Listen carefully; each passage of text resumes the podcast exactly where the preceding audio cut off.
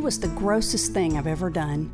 I was working at a summer camp as a counselor, and we were cleaning out a small man made lake used to teach young kids to water ski.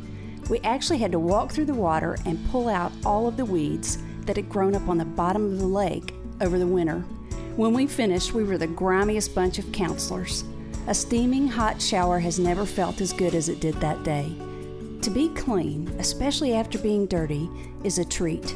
The Bible talks about how sweet it is to be clean.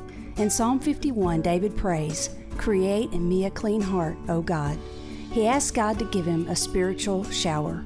We can pray in the same way, especially if we've pulled away from God in sin. Just pray, Create in me a clean heart, O God.